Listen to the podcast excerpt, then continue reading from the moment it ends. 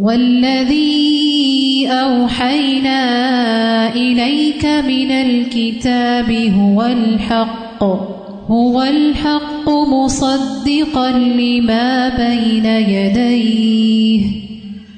إن الله بعباده لخبير بصير. اور وہ کتاب جو ہم نے آپ کی طرف وہی کی ہے، وہ بالکل سچی ہے۔ یہ کون سی کتاب؟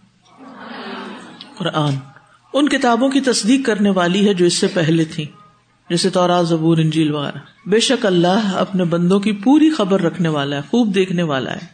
اب کتاب اللہ کی تلاوت کرنے والے علماء کی فضیلت بیان کرنے کے بعد فرمایا کہ یہ کتاب جس کو یہ پڑھتے ہیں، یہ بالکل سچی کتاب ہے، بالکل برحق ہے۔ اور اس کے علاوہ جتنی کتابیں ہیں جو اللہ کی طرف سے آئی ہیں، ان کی یہ تصدیق بھی کرتی۔ اس میں جو تحریف ہو گئی ہے یا جو چیزیں انہوں نے بدل دی ہیں، ان کو بھی یہ درست کرتی ہے کہ اصل حکم کیا ہے۔ اس لیے کامل حق اسی کتاب کے اندر ہے۔ ہمارے لیے یہی کتاب کافی ہے۔ ساری انسانیت کی ہدایت کے لیے قرآن کافی ہے۔ پچھلی کتابوں کی طرف جانے کی ضرورت نہیں۔ آپ کسی خاص مقصد کے لیے پڑھتے ہیں، تو ٹھیک ہے۔ ریسرچ پرپز کے لیے۔ ہدایت کے لیے یہی کتاب کافی اور اسی کے احکامات محکم ہے ولدی اوہینا الئی کا من الکتاب اور وہ چیز جو ہم نے آپ کی طرف کتاب میں سے نازل کی۔ اوہینا ہم نے وہی کی۔ الئی کا آپ کی طرف، نبی صلی اللہ علیہ وسلم کی طرف۔ آپ کو ایک طرح سے تسلی بھی دی جا رہی ہے کہ یہ کتاب کیا ہے؟ الحق، بالکل برحق ہے۔ کیونکہ آپ پر یہ الزام لگایا جاتا تھا نا کہ آپ پچھلی کتابوں سے دیکھ کے نقل کر رہے ہیں اور کوئی غلام آپ کو لکھواتے ہیں اور اس قسم کی باتیں۔ حق کا مطلب یہ ہے کہ بالکل سچی ہے اور عدل پر مشتمل ہے۔ یعنی اس کے تمام احکامات عدل پر مبنی ہیں۔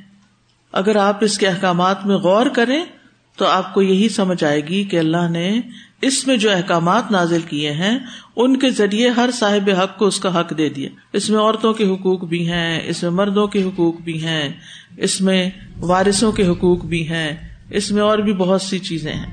اور اخبار میں بھی سب سے سچی ہے۔ مصدق الما بین یدئی پہلی کتابوں کی تصدیق بھی کرتی ہے، سابقہ کتابوں کی۔ اور سابقہ کتب قرآن کی تصدیق کرتی ہیں۔ وہ یعنی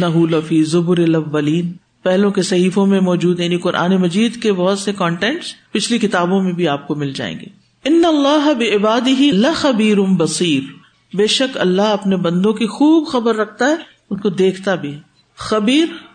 ہے ایک ہوتا علیم، جاننے والا، اور ایک ہوتا خبیر، جو باریک علم رکھتا ہے، اور بصیر جو صرف دیکھتا ہے، اور دیکھنا علم حاصل کرنے کا ذریعہ ہوتا ہے، انسانوں کی نسبت سے بات کر رہی ہوں۔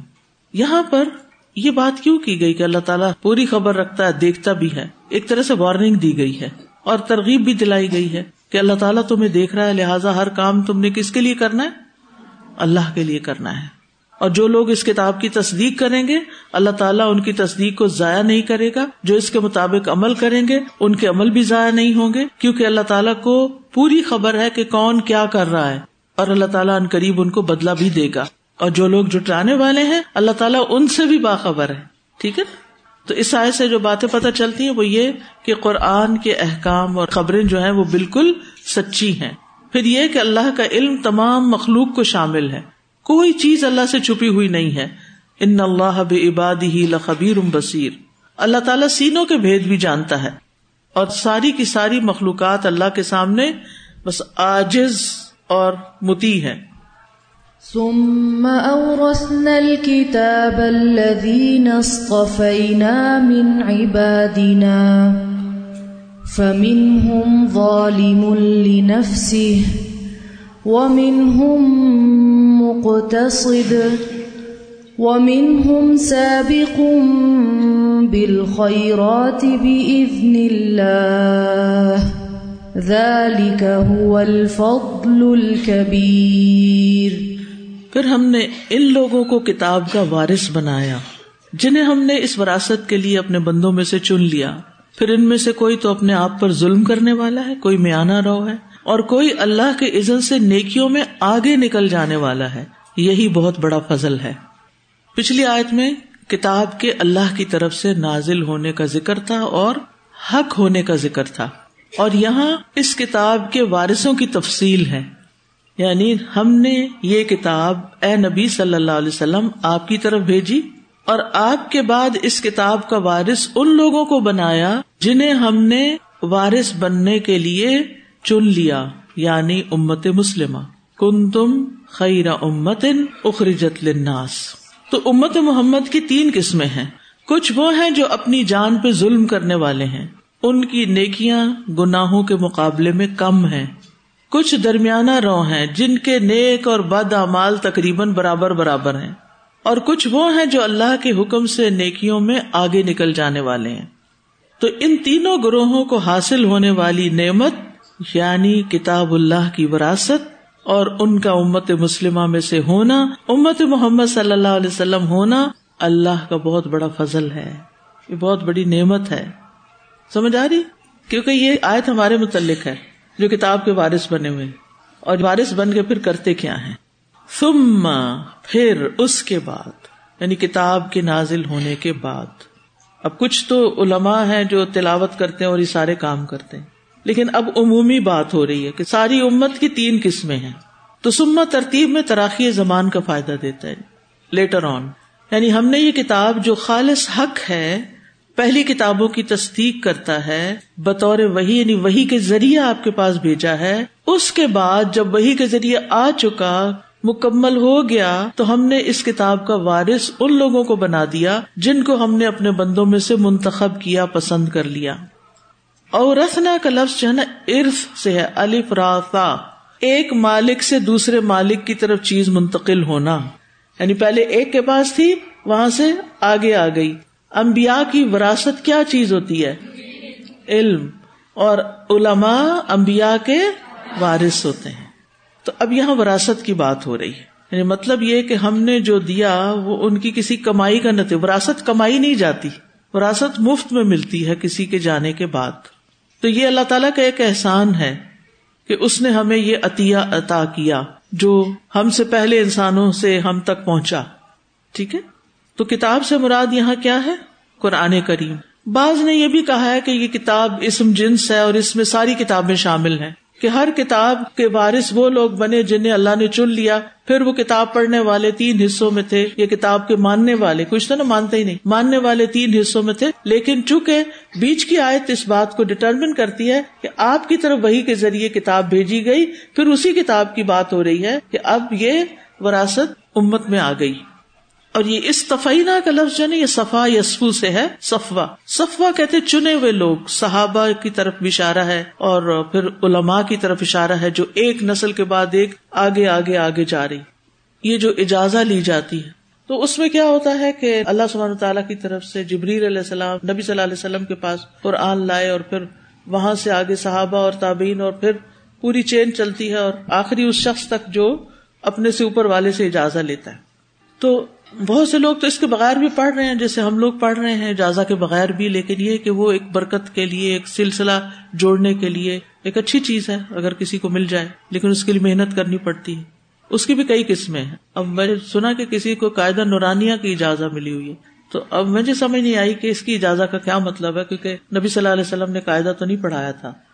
بہرحال کوئی ہوگا مطلب جو مجھے نہیں علم۔ تو استفینا من عبادنا، جن کو ہم نے اپنے بندوں میں سے چن لیا۔ یعنی جو امبیا کو اللہ نے چنا نا۔ اور پھر جنہوں نے امبیا کی پیروی کی امبیا کا علم حاصل کیا اور اس پر عمل کرنے کی توفیق دی، یہ چنے ہوئے لوگ ہوتے ہیں۔ ٹھیک ہے؟ ہماری اس کتاب میں پچھلی کتابوں کا بھی ضروری علم آ چکا ہے، محفوظ ہے مہمن علیہ ہے۔ ٹھیک ہے؟ پچھلی کتابوں کی بھی یہ محافظ ہے کہ اللہ تعالیٰ نے بندوں کی ہدایت کے لیے جو احکامات نازل کیے، وہ جو یونیورسل احکامات ہیں، وہ پہلی کتابوں میں بھی تھے اور یہاں بھی آ گئے، ہمیں بھی مل گئے۔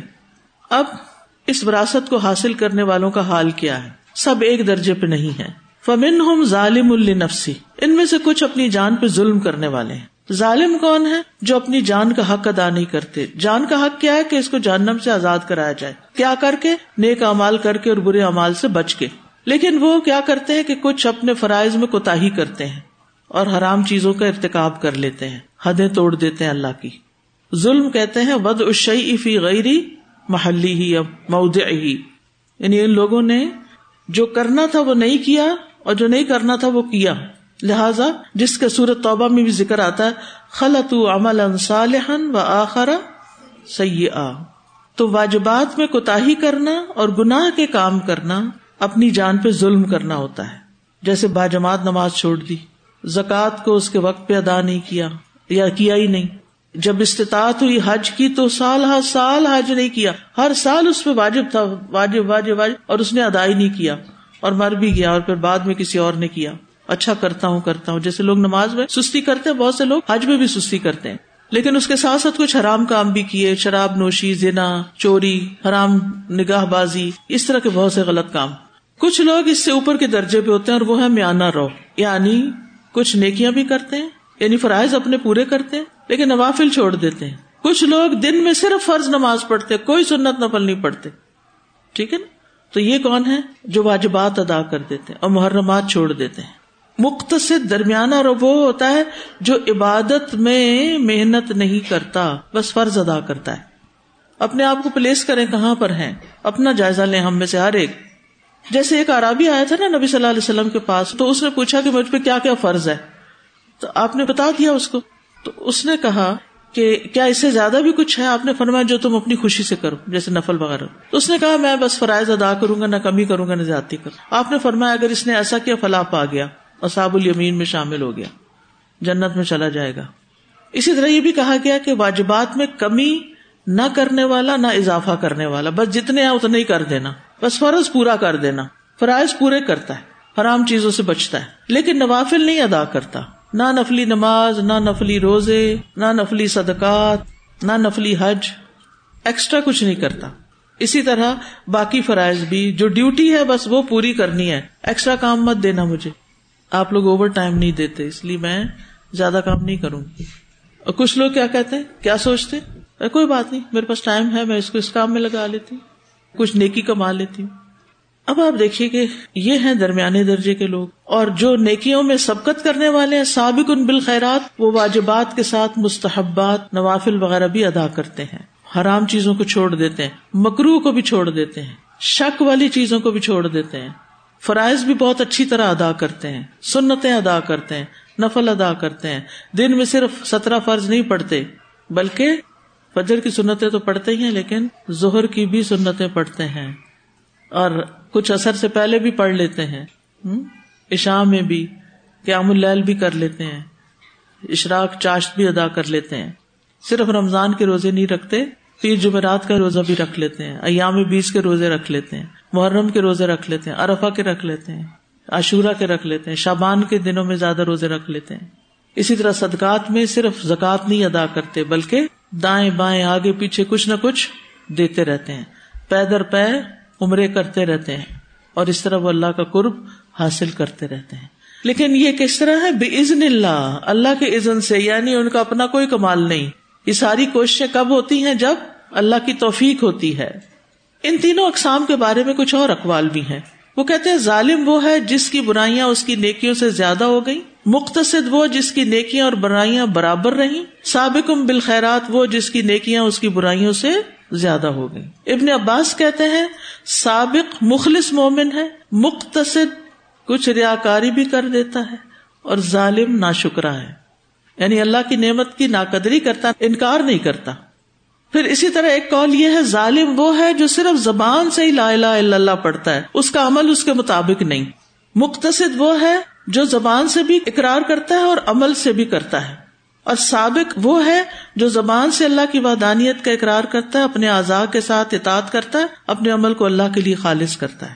ایک فرق تلاوت قرآن کے اعتبار سے کیا گیا؟ ظالم وہ ہے جو صرف قرآن کی کراط کرتا ہے۔ مختصد وہ ہے جو قرآن کو پڑھتا اور علم بھی رکھتا ہے۔ سمجھتا بھی ہے۔ سابق وہ ہے جو قرآن کی تلاوت کرتا ہے، اس کا علم رکھتا ہے اور اس پر عمل بھی کرتا ہے۔ اب آپ سوچ لیجیے کہ آپ کون ہیں۔ آپ سب قرآن پڑھ رہے ہیں، ٹھیک ہے؟ اسی طرح گناہوں کے اعتبار سے ظالم وہ جو کبیرہ گناہوں کا ارتکاب کرتا ہے مختصد وہ جو سغیرہ گناہوں کا ارتکاب کرتا ہے، سابق وہ جو نہ کبیرہ گنا کرتا ہے، نہ سغیرہ کرتا ہے۔ علم کے اعتبار سے سابق سے مراد علماء ہے مختصد سے مراد طالب علم ہے اور ظالم سے مراد جاہل ہے جو علم نہیں حاصل کرتے۔ بندوں کے احوال کے اعتبار سے ابو بکر براک کہتے ہیں کہ اللہ نے لوگوں کے مختلف مقامات کے لحاظ سے ان کو ترتیب کے ساتھ ذکر کیا ہے۔ ظالم جو نافرمانی کا ارتکاب کرے اور غفلت میں پڑ جائیں مختصر جو توبہ کر لیں اور پھر سابق جو تقرب اللہ کے اعمال بجا لائیں ایک انسان پہلے ظالم ہو سکتا ہے، پھر توبہ کر کے مختصر اور پھر اس سے آگے سابق بالخیرات بھی ہو جاتا ہے۔ ذالک هو الفضل الکبیر۔ یہ بہت بڑا فضل ہے۔ بہت بڑا فضل ہے۔ یہ اس بلند مرتبے کا بیان ہے جو سابقون بالخیرات کو حاصل ہوگا۔ اور اس میں ایک اچھے انداز میں مختصدین کو آگے بڑھنے کی ترغیب بھی دی جا رہی ہے کہ جو بیچ بیچ میں ہے نا، بس اتنا کافی ہے، اس سے زیادہ نہیں۔ ان کو شوق دلایا جا رہا، آگے بھی آ جاؤ۔ ایک درجہ اوپر اور بھی ہے۔ ظاہر ہے، جو دنیا میں اوپر کے درجوں میں جائیں گے، تو وہ آخرت میں بھی جنت کے اوپر کے درجوں میں جائیں گے۔ تو جو مخلص مومن ہے، ان کے لیے اللہ کا وعدہ ہے۔ وہ بشر المؤمنین اب ان من اللہ فضلا کبیرا ایک فضل ہے اور ایک فضلن کبیرا ہے۔ فضل سب پہ ہے۔ لا الہ الا اللہ پڑھنے والے کو بہرحال اس کا ٹھکانا جنت ہے۔ چاہے سزا بھگت کے جائے چاہے معاف ہو کے چلا جائے، سفارش سے بغیر سزا بھگتے جسے مختصر اور کچھ ایسے ہیں کہ جو آگے آگے۔ دنیا میں بھی آگے آگے اور جنت میں بھی آگے آگے اور پڑھتا جائے اور چڑھتا جائے، اوپر تک جائیں گے۔ ظال کا الفضل الکبیر۔ تو اس آئے سے کیا پتا چلتا ہے؟ یہاں امت محمد صلی اللہ علیہ وسلم کی فضیلت بیان ہو رہی جن کو اللہ نے کتاب کا وارث بنایا ہے۔ آپ اپنے بارے میں سوچیں کہ ہم کیسے وارث ہیں؟ ہم اس کتاب کا کتنا حق ادا کرتے ہیں؟ حدیث میں بھی آتا ہے نا، بے شک علماء امبیا کے وارث ہیں۔ بے شک امبیا کی وراثت درہم و دینار نہیں ہوتے۔ ان کی میراث علم ہے۔ جس نے اسے حاصل کیا، اس نے امبیا کی وراثت سے بہت سا حصہ حاصل کر لیا۔ حضرت ابو حرارا نے کہا تھا نا، ایک دو بازار جاتے ہوئے وہ مسجد میں نبی صلی اللہ علیہ وسلم کی وراثت تقسیم ہو رہی ہے، تم یہاں کیا کر رہے ہو؟ جاؤ وہاں۔ وہ گئے تو کہا کہ یہ تو کوئی پیسے ویسے نہیں مل رہے۔ انہوں نے کہا کہ تمہیں یہ بھی نہیں پتا۔ یعنی جو وہاں علم حاصل کر رہے ہیں، سیکھ سکھا رہے ہیں، یہی تو امبیا کی وراثت تقسیم کر رہے ہیں۔ تو بہرحال لوگوں کے اعمال میں فرق ہوتا ہے۔ ایمان کے بھی درجات ہیں۔ کوئی لا الہ الا اللہ پڑھ کے اسلام میں بس داخل ہی ہوتا ہے اور کوئی پھر اس کے تقاضے پورے کرنے لگتا ہے اور کوئی کچھ آگے بڑھ کے اوروں کو بھی ساتھ میں لا لیتا ہے۔ تو اللہ کا سب سے بڑا فضل اطاعت کی کاموں کی توفیق مل جانا، بے عزن اللہ، آگے آگے چلتے جانا۔ یہ ہے فضل الکبیر۔ کل بفضل اللہ و برحمت ہی فبدا علی کفلی افراہ خیر مما یجماؤن اور یہاں یہ یاد رہے، انسان اطاعت کا جو کام بھی کرتا ہے، وہ اللہ کے عزن سے کرتا ہے، اللہ کی توفیق سے کرتا ہے۔ اللہ تعالیٰ ہی توفیق دیتا ہے تو پھر انسان آگے بڑھ سکتا ہے۔ تو ایمان اور عمل صالح اللہ کے قرب کا ذریعہ ہے نیکیوں میں آگے بڑھنے والے مقربین ہیں۔ جیسے صورت واقعہ میں آتا ہے بس سابقون سابقون اولئک المقربون فی جنات النعیم ثلۃ من الاولین وقلیل من الاخرین اللہ ہمیں ان قلیل میں کر دے۔ دنیا میں جو نیکیوں میں جلدی کرتے ہم پتا چلا کسی کام کا فوراً کر لیا، وہ جنت کی طرف بھی سبقت کریں گے۔ اور وہ حدیث بھی یاد رکھے جس میں فرائض کی ادائیگی کے بعد نوافل ادا کرنے والا اللہ تعالیٰ کس طرح اس کا ہاتھ بن جاتا ہے، اس کا کان بن جاتا ہے اور جب وہ دعا کرتا ہے تو اللہ تعالیٰ پھر اس کی دعا قبول کرتا ہے۔ تو صرف فرائض پہ اکتفا نہ کرے، نوافل بھی پڑھا کریں اور آپ ینگ ہیں، نفلی روزے بھی رکھ سکتے ہیں۔ صدقات بھی کیا کریں، چاہے چھوٹی سی چیز ہی کیوں نہ ہو۔ ایک ذرے کا بھی اجر ہے تو پھر اگر ایک مونگ پھلی بھی کسی کو دے دیں گے اپنے حصے میں سے، تو کوئی فرق نہیں پڑے گا۔ یزید بن نبی حبیب مرسد بن نبی عبد اللہ یزنی سے روایت کرتے ہیں کہ وہ اہل مصر کے پہلے آدمی تھے جو مسجد میں جاتے تھے یعنی مسجد میں سب سے پہلے پہنچتے اور جب جاتے، ساتھ صدقے کی کوئی چیز لے جاتے، کبھی پیسے، کبھی روٹی، کبھی چاول، کبھی کچھ۔ تو کہتے ہیں، بعض اوقات میں نے دیکھا کہ وہ صدقہ کے لیے پیاز ہی اٹھا لاتے کہ گھر میں آج صرف پیاز تھا۔ لوگوں نے کہا کہ اسے تو بدبو ہو جاتی ہے۔ تو کہنے لگے کہ میرے پاس اور کچھ تھا نہیں، تو صدقہ تو میں نے ضرور کرنا تھا۔ کیونکہ انہوں نے کہا کہ مجھ سے کسی نے یہ حدیث بیان کی ہے کہ رسول اللہ صلی اللہ علیہ وسلم نے فرمایا، مومن کا سایہ قیامت کے دن اس کا صدقہ ہوگا۔ اسی طرح ذکر کی کثرت، یہ بھی انسان کو بہت آگے بڑھا دیتا ہے۔ پھر نیکی کے ہر میدان میں آگے جانا۔ نبی صلی اللہ علیہ وسلم نے صحابہ سے پوچھا، آج جنازے کے ساتھ کون گیا تو حضرت ابو بکر نے کہا، میں۔ آپ نے پوچھا، کس نے مسکین کو کھانا کھلایا تو ابو بکر رضی اللہ عنہ کہا، میں نے۔ آج کس نے مریض کی عادت کی؟ انہوں نے کہا، میں نے۔ یعنی جو بھی نیکی کا کام پوچھا تھا حضرت بکر، ان سب کو کر کے آئے تھے اور یہ فجر کی نماز کے بعد۔ فجر کی نماز سے پہلے پہلے یہ سارے کام کر لی آپ نے فرمایا جب یہ سارے کام کسی میں جمع ہو جاتے ہیں تو وہ جنت میں ضرور جاتا ہے۔ پھر ایک اور بات یہ کہ کسی نیکی کو حقیر نہ سمجھا کرے چاہے کسی کو جوتی کا تسمہ دینا، کسی کو پانی پلا دینا، کسی تکلیف دہ چیز کو دور کرنا، کسی سے مسکرا کے ملنا، کسی سے انس کا مظاہرہ کرنا اور اسی طرح چھوٹے چھوٹے گناہوں سے بھی بچنا چاہیے۔